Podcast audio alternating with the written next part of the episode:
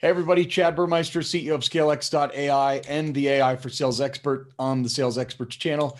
I've got a special guest with me today, Lee Gaul. Lee is uh, a sales and marketing consultant. He's been doing a lot of digital media, digital marketing for the last several years um, out of the East Coast in New York City, I believe. And uh, Lee, welcome to the show. Thanks, Chad. It's great to be here. Yeah, great, um, great to have you, and I'm I'm looking forward to digging into uh, your knowledge and understanding of sales and marketing and and how they traditionally have been siloed. How do we bring them together? But before we get into that, uh, I like to have our audience get to know you. So, how did you get from there to here, so to speak? Right, when you were a kid, you obviously had passions and goals and dreams um, you know, connect those dots for the audience. What did you do from then to now that caused you to be a sales and marketing consultant? Yeah, you know, it's funny because uh, actually my dad is a minister, and um, and so people say to me, you know, well, your dad has such a different path than you. You know, how did you end up where you are? And, and I just tell people all the time, you know, well, my dad is in sales. Um, and so, you know, I've always seen him in sales. Uh, he has a product that he believes in, uh, and he's successful because of the relationships that he has. And so, in that sense, it's not that much of a different path. Um, although my passion was really music, and it still is one of my passions. Um, but when I try and look at all the, the ways that those things intersect, they really intersect around the idea of telling stories. Um, you know, whether it's a, a song um, or a relationship, you know, storytelling is really the, the foundational through line for all of those things. So, um, you know, I I was on a record label and I did a lot of music, and then I kind of settled down a little bit and and started um, my professional career. Uh, and I kind of got into sales sort of accidentally. I'd done a little bit of cold calling when I was young. Um, I lived down in Austin, Texas, and, and um, a bunch of my friends, we all moved down there to, to start making music. And I found a business card in our empty apartment, and it was for a place down the road selling um, stickers for the Fraternal Order Police. And so that was my first experience. I was 17, 18. Um, and then, you know, fast forward, a friend of mine said, Hey, anybody got any sales experience for the startup that I work at? And I was like, Well, I've done some cold calling. And so I got the job and I loved it. So it's kind of a funny path that, I got to where I am today. But uh, that's that's kind oh, of that's I cool. I love that story. Um, what kind of music are you talking? Gu- guitar, drums? What what did you play? Well, so I sing, I play guitar, and um, I've worked a, a, bunch of different kinds of genres, rock and roll. Uh, I've been a vocalist for um, a hip hop uh, group. I've done some um, all kinds of different types of music, and, uh, and you know, recorded in Detroit, worked with some Motown people, um, and uh, and even was in a band with Jack White's brother. Uh, I've, I've kind of been all around the map music wise, but uh, I love it, and I still continue to to kind of drive ahead in that path. That's really cool. One of the reps that worked for me turned VP of sales for a big company now, Richard Musterotz um, played in an 80s band. I think he may still do it, in fact, in San Francisco.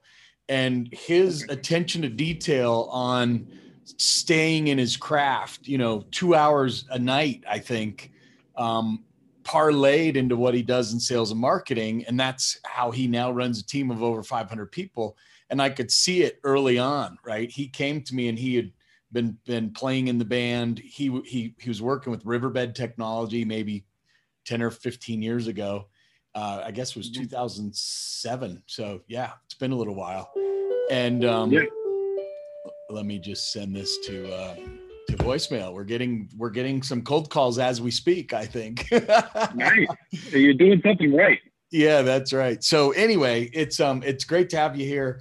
Uh, l- let's dig a little bit into, you know, this is the AI for Sales show. So I, I do like to kind of talk about what are you seeing out there as you deploy technology. Um, I know before you know before we kicked off today, you mentioned Gong and their use of machine learning and the ability to listen to conversations. Um, tell us a little bit more about your experience with with Gong and, and how that works for companies. Yeah, so you know it's funny because you know when we initially uh, I was working at an agency um, and when we decided to kind of move forward with with Gong, um, you know, we all were bought into it. But I thought to myself, like, I don't really need help with coaching on my on my sales calls. Like, you know, I, I'm not sure what the value is here.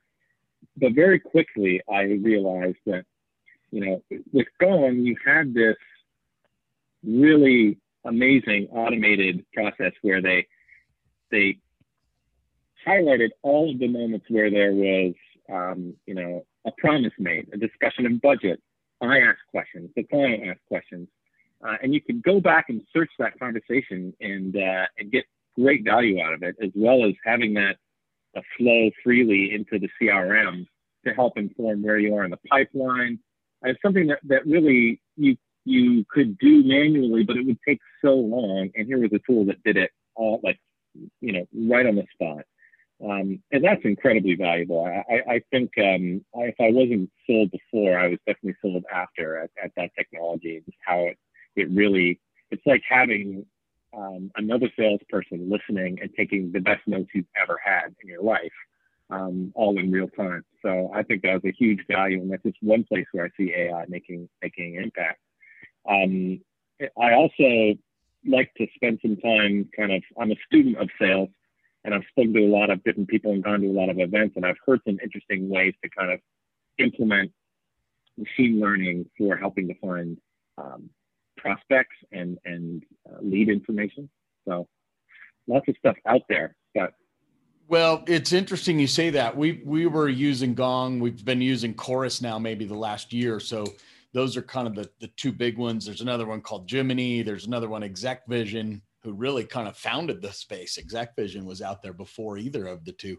And um, Amanda Ambrose is someone who used to work for Vorsight with Steve Richard uh, she reached out to us in November uh, and and she said, "Hey, uh, I I do sales coaching. You know, would you be interested?" And so I said, "We've got so much in the library of Chorus that's been you know that we don't necessarily look at all the time because we're a small three to five person sales team." And mm-hmm. so we hired her in the month of December, and it's amazing because she can go in and look at and hear and fast forward the tail of the tape on several prior calls. Then she can go in and do some training and then monitor the effects, the after effects of that training. So I think what what probably would have cost us, you know, at least five, six months worth of effort of why splitting into a phone and listening uh, can now be done in, you know, one month for a lot lower investment. So faster, better, faster, yeah. cheaper, the power of AI. So yeah, very cool. Yeah, absolutely. Tell hey, me know, a little. I, I, heard something that. Sorry. No, go, go ahead. I was going to say, tell me a little bit about sales and marketing. Um, you've been on both sides of the fence, and and so have I. So inside of big companies, you know, in a smaller company, I run. I'm as the CEO. I'm marketing, sales, sales rep, delivery. You know, you can be all things to all people. As you get bigger, you start to have a CMO and a VP of ops and marketing ops and sales ops, you know, and it can get very convoluted with everybody having different mm-hmm. goals and objectives. How do you bring, you know, that's always been a problem. How do you see bringing that line together so that people are actually singing, you know, in an orchestra? How do they not, you know, how do they stay in tune together? Right. Well, I mean, I would love to tell you that uh, that I've been able to to work in an environment where sales and, and marketing were completely perfectly aligned, but that wouldn't be true. Um, I, I think the the problem of siloing the two is almost everywhere. Um, you know, it, it, it, starts with the very inception of a company. You get a company where you get some founders; they have to be all things, and uh, and you know they go and, and hunt for for investment they get those for sales. And then it gives you that sense that, you know what, I already did sales. Um, let's just hire a bunch of cold callers and get them to, to drive more sales. It's not that hard. Um, you know, and, uh, and, and we'll just bolt on a sales team. We'll hire somebody here already internally who can just take over sales. Um, there is sometimes a real lack of an understanding of, of how foundational the, the sales team really is and, and how much of a part of marketing it it is. Um, one thing that I really like to make sure that I do is is get a sense of how the CRM and the marketing automation platform are are set up. If it seems like the CRM and the marketing automation platform were set up by different people, they probably were. They're probably speaking different languages, um, but it's all one funnel. And if you divide a line between them, that line is imaginary. The marketing funnel and the sales funnel are all part of one goal. If any teams need to be perfectly aligned, it's the marketing and sales teams. In fact, I think it should be sales and marketing or marketing and sales. There shouldn't really be separate um, goals and objectives. It's just how far down the pipe um, you go. You know, marketing is typically, you know, that top of funnel, but you know, the cold calling and cold emailing, that's top of funnel as well. If if you're both working for the same objectives, using the same messaging, and able to leverage the content that that works for both, then you're doing a lot better than a lot of other companies. I think everyone struggles to do that. Yeah. yeah well, and I think I've I've seen a lot of organizations in in marketing get really good at account based marketing, and that's typically how sales was focused for the last 20 years. So I, I think marketing's come around to say, all right, you know, we can play in this game. And now I'm seeing the pace of of understanding of marketers surpass what sales has done because once you put the marketing horsepower and the analytics and uh, all of that data intelligence to work then you know you can penetrate accounts a lot more effectively so um, one of the tools we just purchased a, a company at the end of 2020 um, that that uses AI to find influencers in your network that you can then leverage to get you meetings with your top prospects. So most of the time you're calling into the prospect, hey, you know, I'm a sales guy. I want to get 15 minutes on your calendar. And everybody does that mm. same motion versus going to someone in your network and saying, Hey, I see you know Joe Schmo. Would you mind making an introduction? And coming in through the side door is having a lot of business benefits to accelerate the ability to get meetings. And the good news is when you go that route, you're 180 times, according to Salesforce, 181 times more likely to close a deal than when you're cold calling someone. Um, yeah. So it's, it's pretty interesting. Yeah, your leads should never be cold. They should be warm. And, and, uh, you know, it surprises me how often the sales job description involves, you know, absolutely frozen cold calling and emailing when the data just, it's clear you know, it's clear it doesn't work. And if it does, it's it's a, a statistical anomaly, really. Um, there has to be other things at play when when you are able to close a completely cold um, interaction with with a prospect. Um, the better way is like you're talking, you know, find a way to provide an introduction or some kind of warm um, component in that in order to actually get some real genuine interest and a better qualified sort of lead that'll ultimately close. Yeah. So that was my sort of pandemic lesson learned was the art of referrals actually works well and and now we own a company that mm-hmm. does that. Um, I, you know, in preparing for this conversation, I think you said you have some lessons learned from the pandemic and you've done some work with your uh, your child in fact and and you've learned some lessons there um, tell us a little bit more about that. Boy, girl, uh, what what's your what's your girl? Yeah, girl. Okay. Yeah, yeah. So I have a six-year-old girl, and she's in the first grade here in New York. Um, and, and you know, ultimately, I realized that um, you know, trying to figure out ways to be effective as a communicator is something that I've really tried to hone uh, as a salesperson. Um, but now that I'm having to take on the teaching role, uh, and my wife and I split that teaching role with my child, uh, I've come to understand that uh, it, it, works everywhere in life. You know, uh, we bring our own garbage and, and, and sort of, you know, baggage to everything that we do and say. Uh, and, and, you know, and that's an adult conversation where you're, you know, trying to have a sales call or a business meeting or something like that, you know, it's like, oh, I, you know, it's important for me to kind of be empathetic and to listen and and all the rest of it. But it's so applicable in real life um, and and the things that really really matter, like talking to the child. You know, the lessons that I've learned from being a father, I've been able to apply all through my life. Um, and and one of those is, you know, be completely humble and be completely um, without bias when you approach any kind of conversation. You know, if you say, "Oh, I hate spiders," you know, they're awful. Your kid's gonna hate spiders without any good reason, other than you said you hate spiders it's like that idea of, of, painting a seagull in, in the prospect's picture. I don't know if you know the David Sandler thing where, you know, you don't raise objections or or bring up questions to a prospect if they didn't bring them up first. Well, in that same way, when you're having a conversation with, with a kid, you got to remember, hey, you're the adult. They're looking to you for for their sense of what's real and what what works and what's safe and all the rest of it. And if you don't keep an eye on on the types of things that you're saying, you're influencing them in a way that that isn't a natural thing they came upon themselves. Um, so in sales it works, and in parenting it works. Oh, I love that. I mean, I've been seeing some posts recently, and I have a hard time agreeing with it. That you know, everyone has their own truth, and you know, I'm sort of a religious. You know, I was I was raised. I wouldn't say religious. I would say Christian uh, believer as opposed to religious person because those are two very different right. things today. And um, right. and so I view a certain truth, and yet you know some of my mentors are saying, well, everyone has their own truth.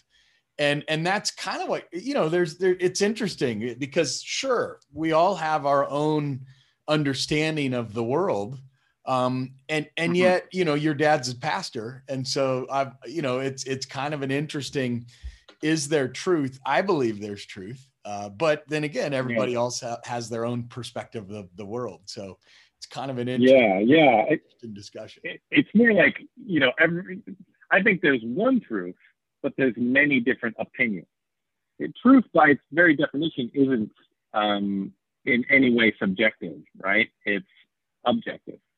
The difference is, you know, belief can be very real, and that's fine. Beliefs are real but those are personal. Truth is universal by definition. So, you know, say, oh, everyone's got their own truth. Well, then my truth is that's not true.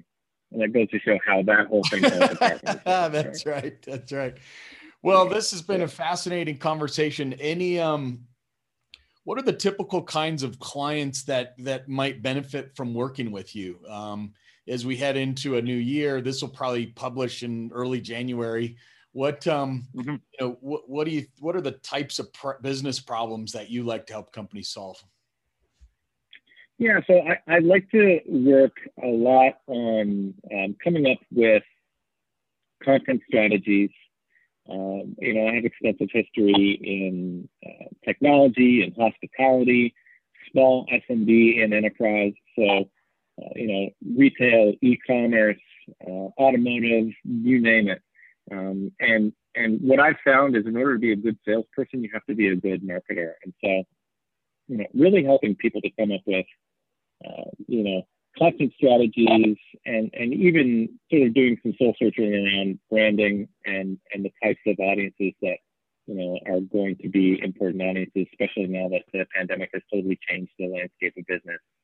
Um, so I, I, do it all. I have lots of different capabilities from you know SEO, uh, social, uh, PR, um, you know, and, and lots more in my tool belt. And so, you know, I'm able to do engagements with, with really any company out there that's looking for help with um, digital marketing strategy and, uh, and content strategy. Got it. Excellent. And paid ads, yeah. part of that as well, Google ads and yeah. that kind of thing. Okay. Yeah. All right. Yep. Well, paid search, organic search, social. Yeah. Maybe maybe we should stay um, in touch here. So we, we should. And, and, hey, I have one more thing I wanted to, to, to mention here, um, because I was doing a little bit of extra kind of thinking about the AI thing, and I wondered if you'd ever seen that Google Duplex. Mm, no. It's an AI service that Google has with their Pixel phones, where you can have your assistant call and make an appointment for you. Call a restaurant and it sounds absolutely real. Okay, I've um, seen. I saw that when it came out a year ago, and I really, yeah, almost felt like a demonstration or a beta test, and I haven't seen it mainstream, but that's a real thing now. Yeah, Right. So what I'm waiting for is is some kind of service that will do that for cold calling. yeah, I went to the Amazon Voice conference and it's pretty amazing because as long as you can program a chat bot or an email bot, all you're doing is adding voice on top of that conversation. And you know, this was yeah. 2 years ago in New Jersey at the very first one.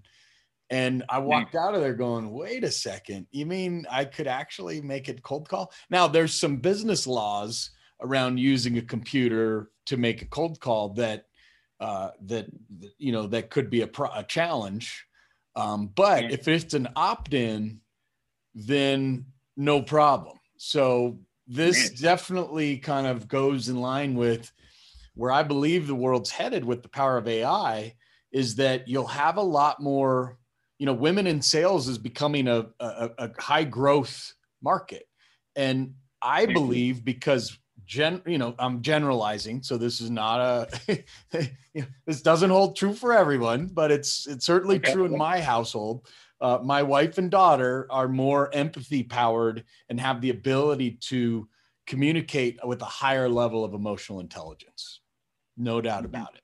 And so if you can mm-hmm. program the high eq into the phone conversation and into the emails and the chat you know your conversion rates will go up so it's interesting as we head into this new this new decade.